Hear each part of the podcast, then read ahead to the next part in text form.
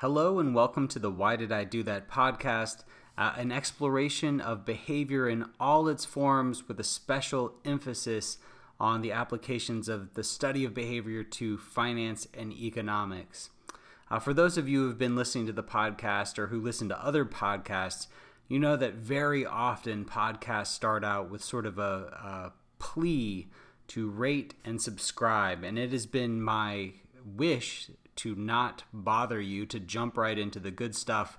But now I'm going to make a similar request, trying to get the word out about this little podcast. If you would just take a minute on iTunes to give us a good rating, uh, write a little note, and subscribe, I would appreciate it. So now, uh, on with the show. Today's show is about stories. I've been thinking a lot about stories lately uh, because of a couple of projects that my wife has been working on. Uh, my father in law recently turned 60, and we also have another close family member who's struggling with some health problems right now. And so my wife very uh, thoughtfully put together these two books for these special family members, wherein she reached out to all of their best friends uh, and reached out and asked them to write a letter or a note or sort of a special memory that they had together. Uh, and then she compiled all these notes and pictures uh, and anecdotes into these books, sort of a this is your life thing that she then presented to my father in law uh, and to our other relative. So their response to this was just incredible. I mean, they were overwhelmed by what my wife had done, but also overwhelmed uh, at seeing all these great memories sort of in one place at one time.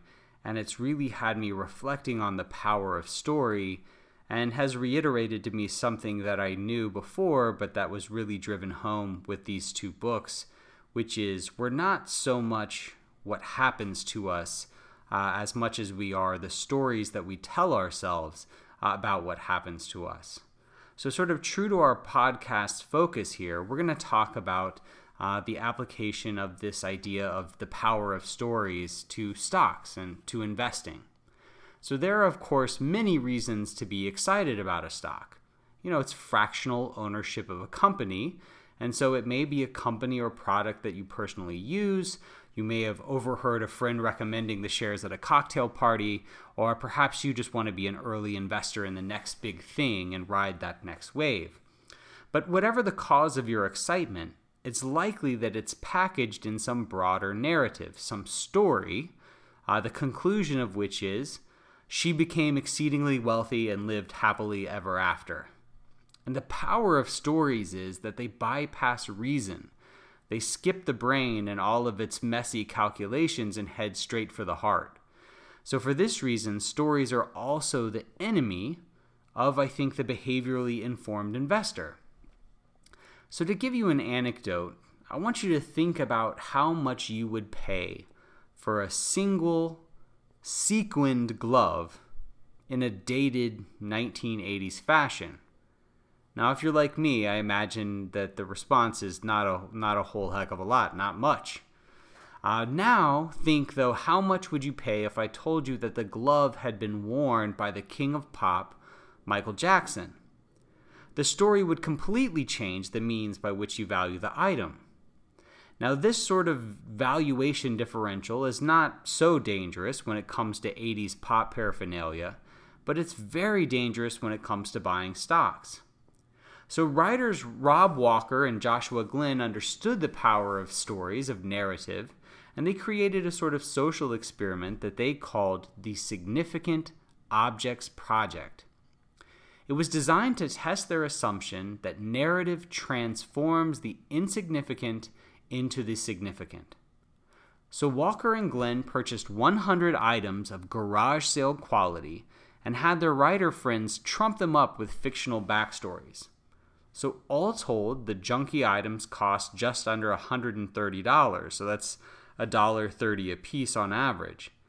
But with these fictionalized stories, they were able to sell them for over $3,600 on eBay.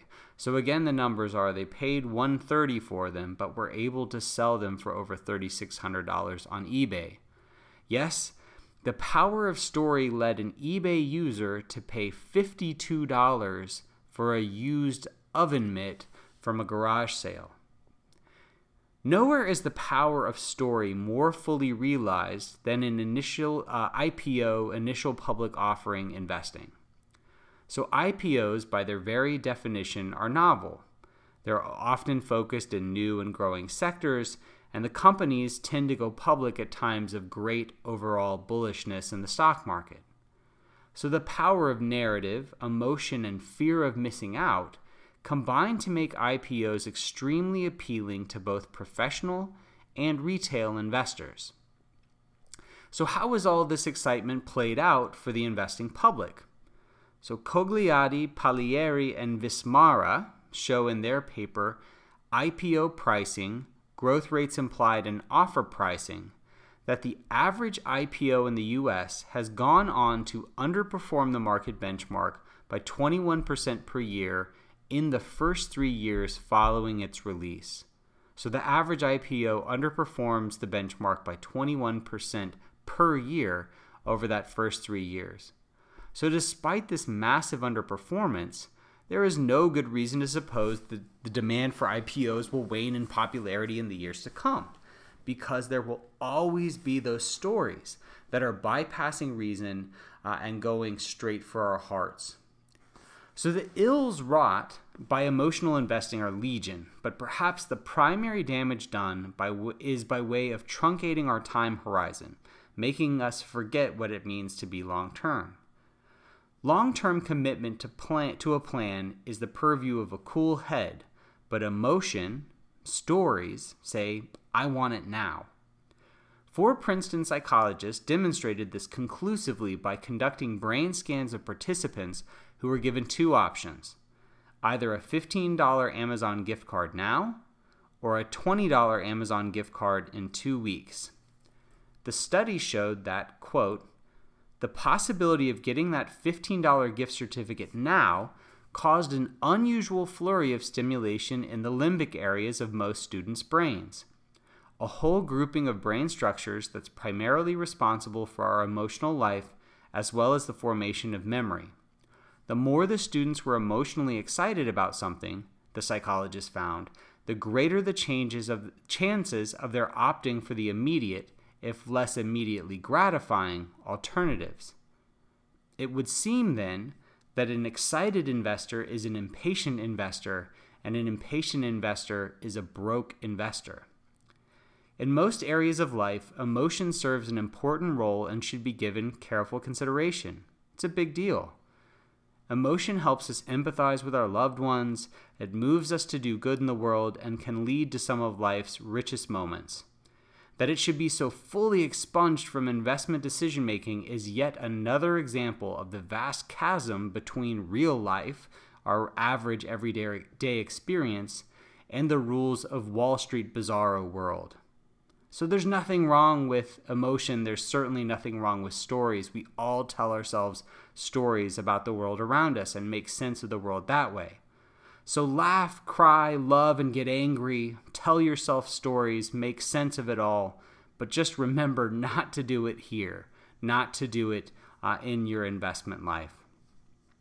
My name is Dr. Daniel Crosby.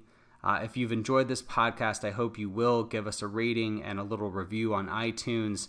You can find out more about me and my work uh, by adding me on LinkedIn, by following me on Twitter at Daniel Crosby, or by visiting nocturnecapital.com. That's N O C T U R N E capital.com.